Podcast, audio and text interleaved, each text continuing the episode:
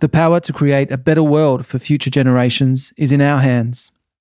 Collectively reinvesting money into clean and sustainable companies is one way we can get there. It ensures money is driving a better future. Make your money matter at australianethical.com.au.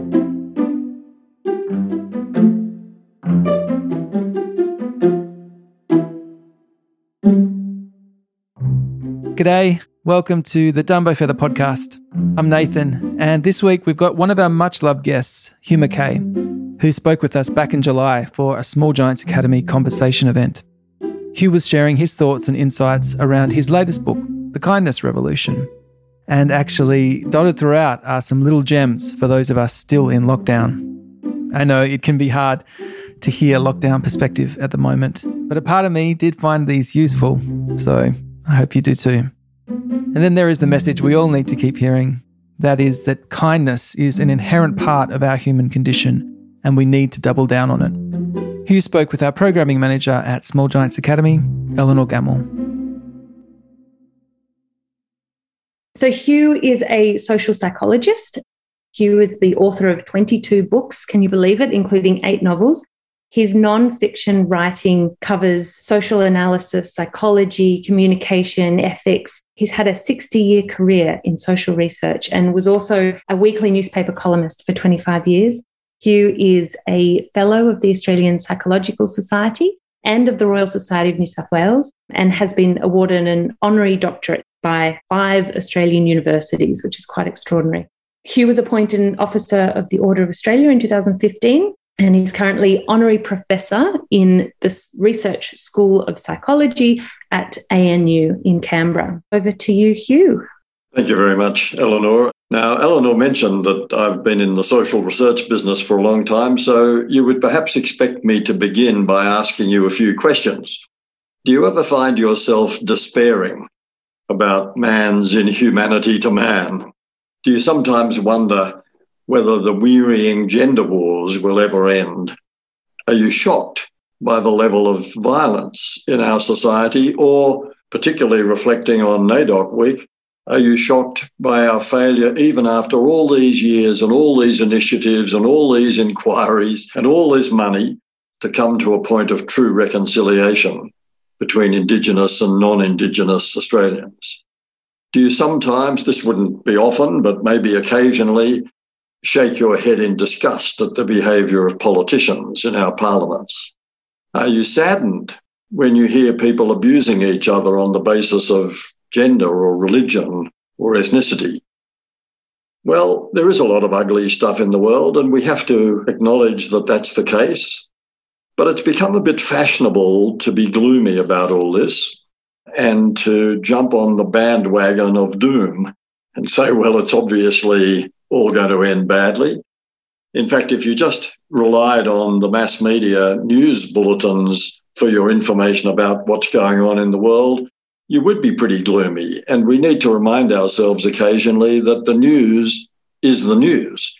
The reason why things are on the news is because they're unusual, they're exceptional.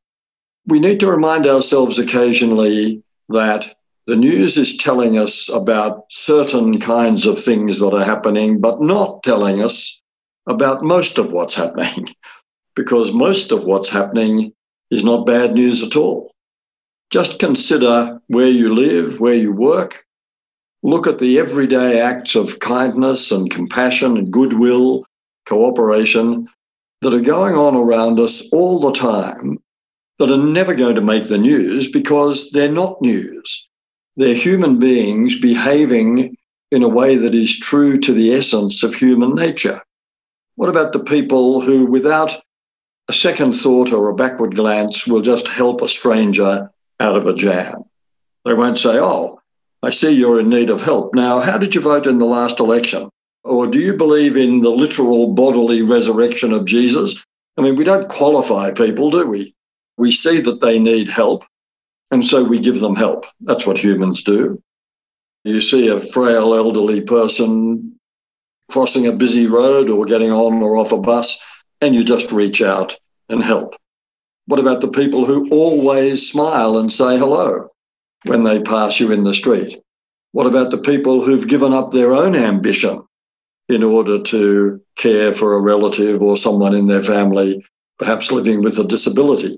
What about people who, night after night, I'm sure this includes some of you, night after night, year after year, volunteer their services to help feed the poor and the homeless? People who rush to the aid of those who've been affected by floods or fires. What about that wonderful story about the thousands of retired school teachers in Victoria who, after the second lockdown, volunteered their services to coach pupils who'd been disadvantaged by homeschooling during the pandemic lockdown. And I think we can safely say that all children who experienced homeschooling during the lockdown were disadvantaged by it. What about the people who late in life plant trees? Isn't that a wonderful thing? They're planting trees for the pleasure of future generations. They know they are never going to pick the fruit. They're never going to sit in the shade of those trees, but they're doing it for people that they don't know and will never meet. Now, that's a tiny sample of the wonderful things that people are getting up to all the time. We could develop a very long list, of course.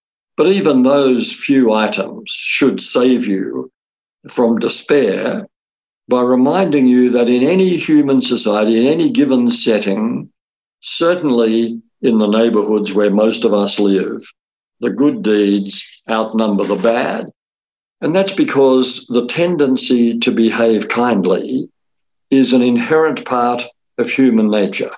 It's not some extraordinary thing that some saints do. It's not something that calls on deep reserves of altruism. We are simply members of a social species. What that means is we're built to cooperate with each other.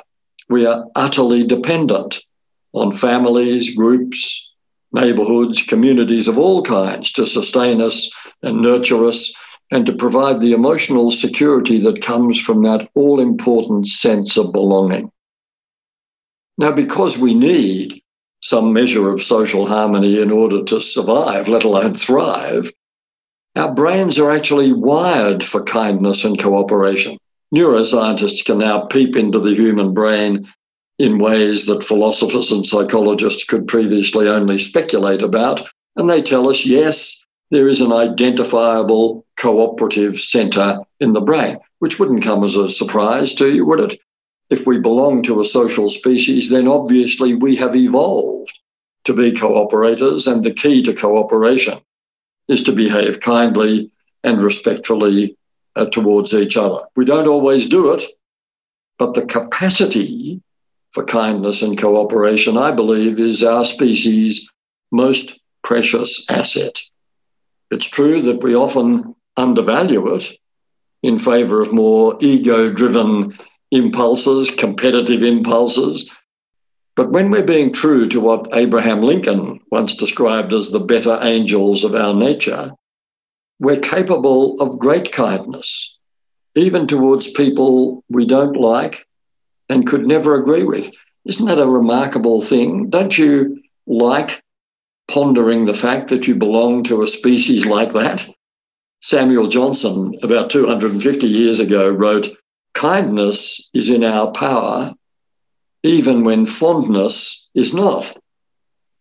And I think that's something worth celebrating. In fact, isn't the kindness of strangers one of the loveliest things you've ever experienced? One of the most encouraging, hopeful aspects of human nature. Now, kindness, as I'm describing it here, is not some kind of soft option. We can be kind and tough. We can speak our mind kindly. We can terminate a relationship kindly. We can terminate someone's employment kindly. We can discipline a child kindly. The capacity, not always used, but the capacity to behave kindly towards anyone in any situation is there built into us. And if we reflect on 2020 and now 2021, when clearly the pandemic is not going to leave us alone, in response to the pandemic, coming hard on the heels of those appalling bushfires at the end of 2019, beginning of 2020, we drew on our capacity for kindness on a massive scale. In fact, I think it's fair to say we'd never previously witnessed an outpouring of love such as we saw in the experience of the very first lockdown. The empty car parks, the lack of traffic, the deserted school playgrounds, pubs and restaurants closed, people keeping a respectful distance from each other when they had to mingle, people wearing masks when asked to do so, neighbours looking out for each other, doing each other's shopping, paying more attention to the frail aged, others at risk of social isolation and loneliness and so on. Now, some cynics will say, oh, yeah, we did all that because we were told to. But of course, we went way beyond what we were told to do. I don't know what happened in your street, but in streets and neighbourhoods and apartment buildings all over Australia, there are thousands of stories have emerged of people who weren't just keeping their distance and wearing a mask because they were told to, but who were actively reaching out to help people who might be in need of help. Now, not everyone behaved well, particularly in the beginning. Panic and fear often bring out the worst in us. And when we're faced with a threat of catastrophe or crisis or major disruption, we often do resort to panic or fear. We often behave badly, recklessly. In the case of the pandemic, racism came to the surface in a very ugly way. But that's usually an early response, which is overtaken by the nobler aspect of our nature. Now, I call this an outpouring of love because I think of kindness as a very particular form of human love. All forms of human love are wonderful, aren't they? Romantic love is exciting, familial love is remarkable, even allows you to love people that you don't get along with all that well. Companionate love we rely on for our mental health. But there is this other form of love, completely unlike those three, which I'm calling kindness, I think of it as the purest form of human love for this reason that it has absolutely nothing to do with our emotional state. We don't act kindly towards people because we like them or because we are like them. We don't act kindly towards people because we agree with them. We act kindly to people because that is of the essence of our human nature. It has nothing to do with our emotional state. It has nothing to do with affection. Now, I think one of the most impressive things about human nature, apart from this brilliant capacity for kindness, is not only our capacity to cope with life's inevitable disruptions, such as the pandemic, upheavals, catastrophes, whether environmental or personal, but also the way we learn from them and even benefit from them. I was talking recently to a retired American academic who early in his career had worked in London in the 1950s, shortly after the end of World War II. And he said he was initially shocked by the number of people who said to him, You know, we really miss the war. And he thought, How could anyone miss a war? You know, death, destruction, rubble, dispossession. And people say, Of course, that's not what we miss. What we miss is the sense of bondedness. What we miss is the sense of solidarity, the feeling that we would, without having to think about it, we would automatically step in to help people in need, regardless of our own situation. The generation of Australians who lived through the Great Depression. Later on in my research career, I spoke to a lot of people who'd lived through the Great Depression of the early 1930s. And their narratives were very, very similar. And there were two phases. The first one was this was a period of appalling privation, deprivation, and hardship. It was a period when unemployment was at levels you couldn't even imagine today, and when there was very little social security provision for people who were unemployed. It was a period when families in many parts of Australia really did wonder whether they were going to be able to put a meal on the table, and often could only do so because neighbours had pitched in and helped each other. And yet, the second part of their narrative almost always said, you know, we're sort of grateful for that. It was the making of us in many ways. It really clarified our values, really sorted our priorities, and really reminded us of the critical interdependence that we humans all feel. People who lived through that experience typically said they never forgot those lessons, and often they became a bit of a laughing stock in their own family. Grandma would never throw out a piece of string or a rubber band, or she'll always bake a cake when someone new moves into the street and so on. Well, they were proud of the values that were expressed by those kinds of gestures.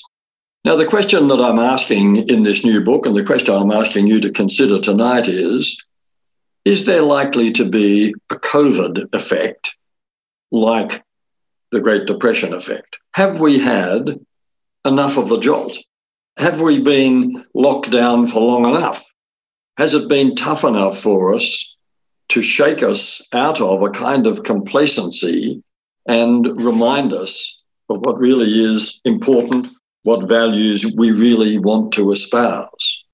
Now, you'd hope that that's what's going to happen.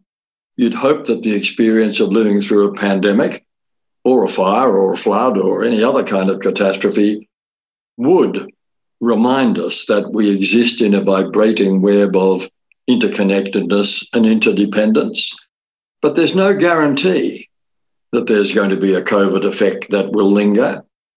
And one of the things working against it is what's been happening to us in the 30 or 40 years before the pandemic arrived on our shores.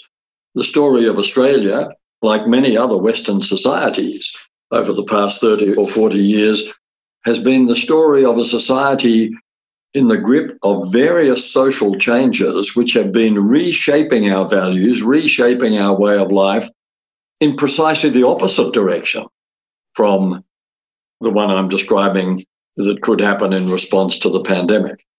When you think of things like our shrinking households, our high rate of relationship breakdown, our extreme mobility, moving house now on average once every six years.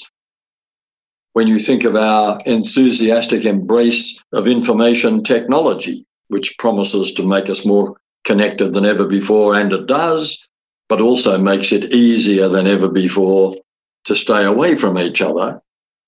When you think of those and other changes which have been reshaping our society, the cumulative effect of those changes has not been to remind us that we exist in a vibrating web of interconnectedness and interdependence. On the contrary, the cumulative effect of those changes and others like them has been to emphasize our individuality. We've been through a period of rampant individualism. We've been through a period when we've all been anxious to assert our own personal identity. Identity politics is the full flowering of this period of rampant independence, where we think of ourselves as unique and individual, often at the expense of remembering that the deeper truth about us is not to do with our individual differences and our personal identity, but the deeper truth about us is, in fact, that we share a common humanity. Now, we did see signs of people understanding that during the pandemic, and that, of course, is still going. As I've said, there are stories from all over Australia of people who demonstrated a new sense of interdependence riding over the top of their sense of independence. And in fact, I think we became much more aware of the risks of social isolation during the pandemic as more and more of us got a tiny little taste of what it's like to be socially isolated through a lockdown, particularly if we live alone. We didn't like it.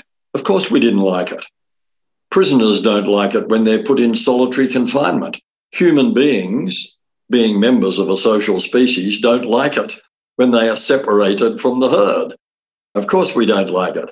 And it's got very demonstrable risks associated with it increased risk of anxiety and depression, increased risk of loneliness, which is itself a form of disease, hypertension, inflammation, disturbed sleep, addictions, all of those things are associated with social isolation.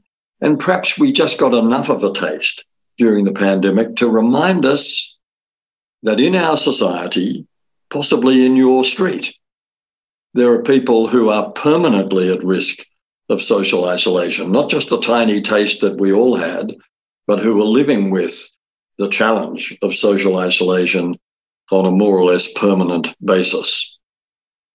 Another thing I think we learned during the pandemic was that the technology, like this technology, Zoom, is absolutely brilliant. But of course, you can't go on forever just Zooming. Because we belong to a human species, we need to be with each other. We need human presence. It turns out, who would have thought, that eye contact is actually the magic ingredient in personal relationships and human communication. And of course, you don't get eye contact on Zoom or FaceTime. You're looking at a screen, not at a person's eyes. So perhaps even though the technology saved us from too much social isolation during the pandemic, it also reminded us of what a second best alternative it really is. Now, don't you think it would be a tragedy if the lessons that we learned, the things that we reflected on during the pandemic, were just forgotten and we just slipped back into the way we were. I did see a New Yorker cartoon a few weeks ago showing two women talking to each other about the effects of the pandemic, and one saying to the other, I'm looking forward to forgetting all the stuff I learned about myself during the lockdown. Well, my hope is exactly the opposite of that, that we won't forget all the stuff we learned about ourselves during the lockdown. And I'll go further. Is it too much to hope that the personal lessons we always learn when we have to confront a crisis or a catastrophe of some kind, that those personal lessons could not just be internalized and made part of our default position that we decide, yep, we like ourselves when we live like that. Why don't we just keep living like that? But what about if it got multiplied up to the point where these lessons were applied more generally in our society? Why couldn't we become known as the loving country, not the lucky country? Why couldn't we become known as a society where kindness and fairness, perhaps it's twin, where kindness is the criterion we always apply when we're trying to assess a particular economic or social policy proposal. Couldn't our political culture be transformed by a kindness revolution? It would certainly lead to a more energetic commitment to reconciliation with the people of our First Nations, would lead to a more humane response to people who come here seeking asylum, a more determined effort to eradicate poverty and homelessness, more urgent action about climate change. We might finally grow out of racism, ageism, sexism. We would certainly become more generous to people for whom we have no work, people who are struggling with mental illness or disabilities or other debilitating conditions. Certainly, a more loving country would take better care of its frail aged. It would tackle the problem of educational inequality, and of course, it would demand more courtesy and kindness in the conduct of its politics and industrial relations. Well, is that just a pipe dream? Is that impossible? Can you not imagine a society in which all of us made such an energetic commitment to living kindly that gradually there would be an actual revolution, that the rising tide of kindness would even reach the political culture. Why can't we go on behaving in the same kind, caring, mutually respectful way that we do when there's a crisis? Now, if you wanted to join the kindness revolution, if you said, okay, this is an attractive idea, yep, what should I do? If you ask me, what is the one thing I could do to promote a kinder society, to add some momentum to the kindness revolution, I would say sharpen up your listening skills. To have real impact on the culture we live in, we need to become more attentive, empathic listeners. And why do I say that? Well, again, I relate that back to my opening proposition that we belong to a social species. Because we belong to a social species, humans' deepest need is the need to be taken seriously. And the most potent demonstration of the fact that I do take you seriously is when I listen attentively and empathically to what you have to say, even if I don't like what I'm hearing. And of course, the converse is true also. When you don't listen attentively and empathically to another person, whether a partner, a child, a colleague, a friend, a neighbor, or a total stranger, then without needing to say a word, you've conveyed the clear impression that we don't take that person seriously enough to bother listening to them. How hurtful do you think that might be? Would you ever say that to someone's face? Sorry, I don't take you seriously enough to bother listening to you. No, we wouldn't. But that's what we say, that's what we imply whenever we stop short of generous, attentive listening. There are other things we'd have to do, of course. We'd have to become much more prepared to apologize when we've hurt or wronged someone. We'd have to be much readier to forgive people who've hurt and wronged us. But the steps are easily imagined. What's required is the commitment.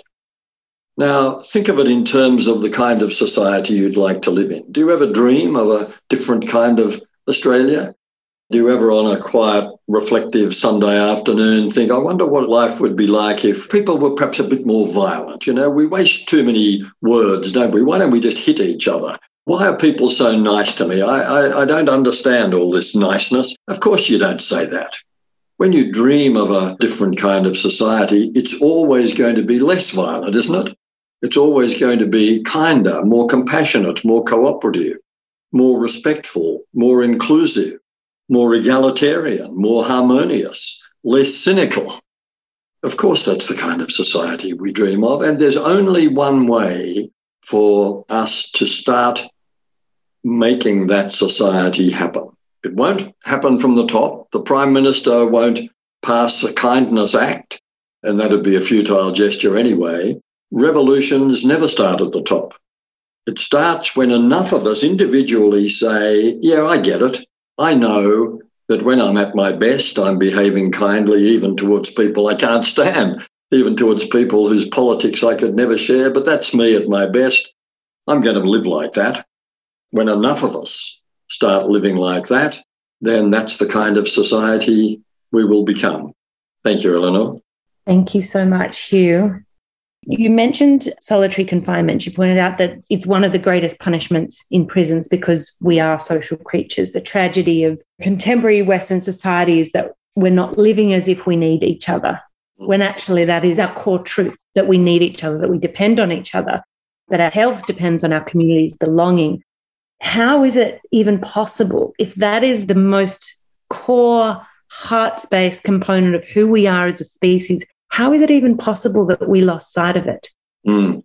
Well, these other impulses are also very powerful. The ego is the great enemy of kindness and compassion. If you've fallen for the idea that you've got to look out for number one, that there are always winners and losers, and I'd rather be a winner. If you fall for the idea that me and my identity, whether it's my identity on the gender spectrum or my ethnicity or my religious beliefs or whatever it might be, that this is the most important thing about me, then you've pushed your capacity for kindness into the shadows. And it does happen. We do have competitive impulses. We do have egos. The challenge really is to adopt the discipline of saying, when I can feel the contest between my natural human disposition to respond to other people kindly and my desire to please myself, I'm going to resolve that contest always in the same direction. Humans behave badly, we know that. And that's not because some humans are bad and some are good. We've all got these capacities. It really is just up to us to remind ourselves, our loved ones, our kids, etc., that this is the way to live and notice when there's a crisis, that is how we live. And I think that's the thing that encourages me most is that when the going gets tough, humans tend to behave well. So the capacity is there. And as with the gender revolution. I mean, the gender revolution started in Australia in the 70s because we saw terrible injustices and we decided to embrace a new meaning of egalitarianism. Well, here we are in 2021. That revolution isn't over. We've still got a long way to go. We keep reminding ourselves of what the ideal is. And I think it's the same here. We have to keep reminding ourselves that kindness is who we are And if we're falling short of that, then we're not fully flourishing, fully realized humans. Mm. Let's talk about social media, the advent of trolling, scapegoating, the online bullying. Have a three year old daughter, and the day that she's old enough to be in the world of online bullying and social media, it actually terrifies me. What is it that makes us feel like the worst of ourselves has an outlet for expression in social media? I think a couple of the reasons. Anonymity is a big one. I mean, to think of how we behave in our cars. The car is an unnatural human environment. We've adapted to it. But people say the most appalling things to fellow motorists when they're in their cars, knowing they'll never be heard. In other words, there are circumstances where, because we're not making eye contact, because we're not actually interacting with another person, but we're driving a car that's interacting with other cars, that can bring out the worst in us. People do ridiculous things on the road. Well, now, in the social media setting, again, there's the problem of anonymity. People are not always anonymous, but they can be, and they can pretend to be anyone they like. So that's a huge factor.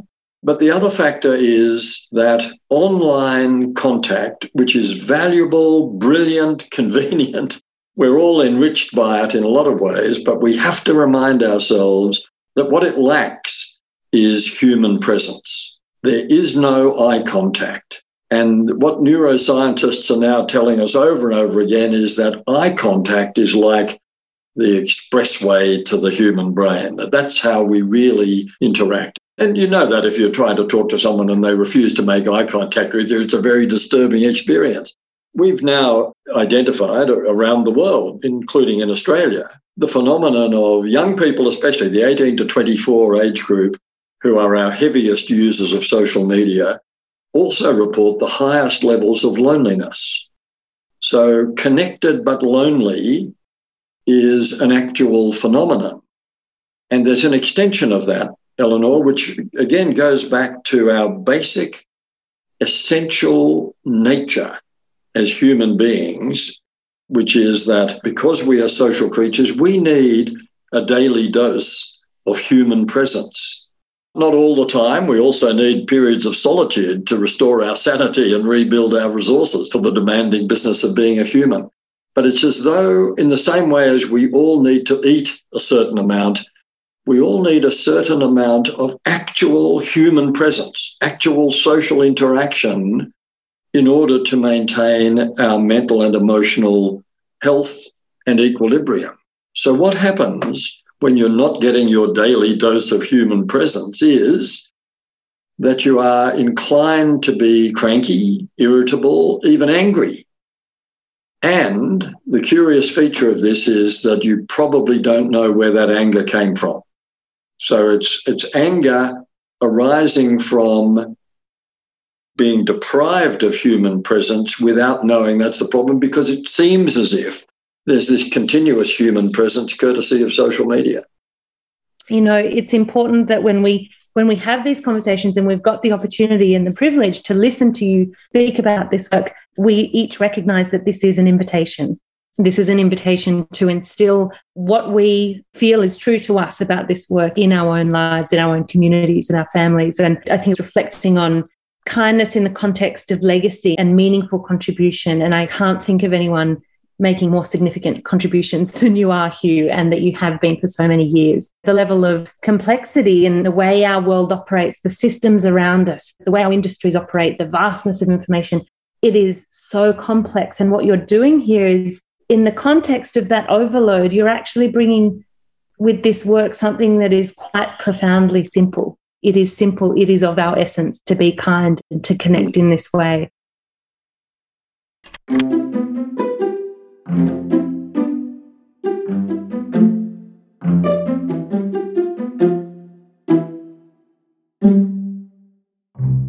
Big thanks to Hugh and Elle for hosting that event. Hugh's book, The Kindness Revolution, is out now, and you can get it at your local bookshop. Stay up to date with the events and programs we run at Small Giants Academy by heading over to smallgiants.com.au. Dumbo Feather is a print magazine, a website, and of course a podcast that gives a platform to people who are building a hopeful future.